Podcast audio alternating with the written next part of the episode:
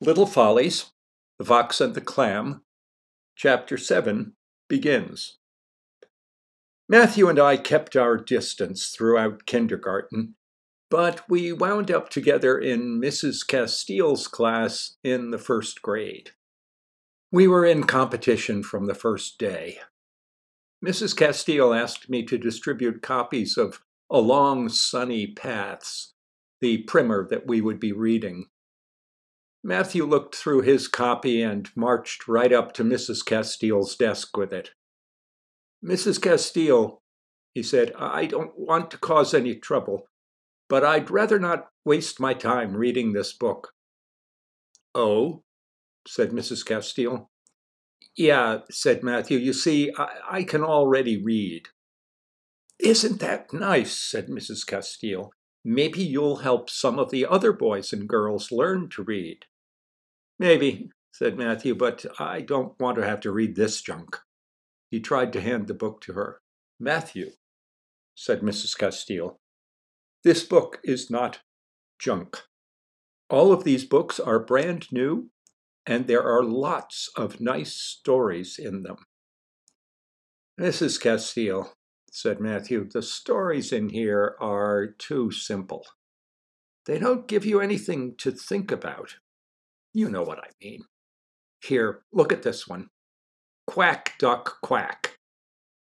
That might be interesting for. He turned toward the classroom, looking for someone to use as an example of the quack, duck, quack level of mental development. I was on my way back to Mrs. Castile's desk with the extra books. Matthew pointed at me and sneered.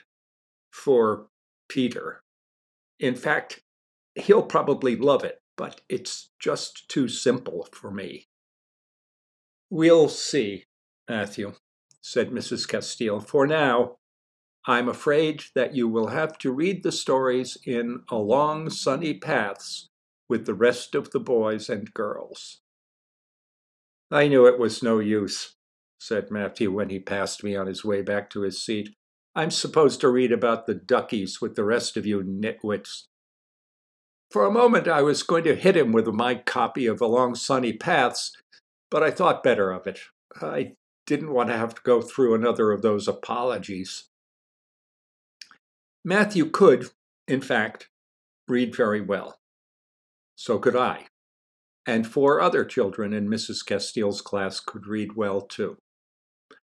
Mrs. Castile gave the six of us another book to read Down Dark Alleys, and had us gather in the cloakroom during meeting time to read and discuss the stories on our own.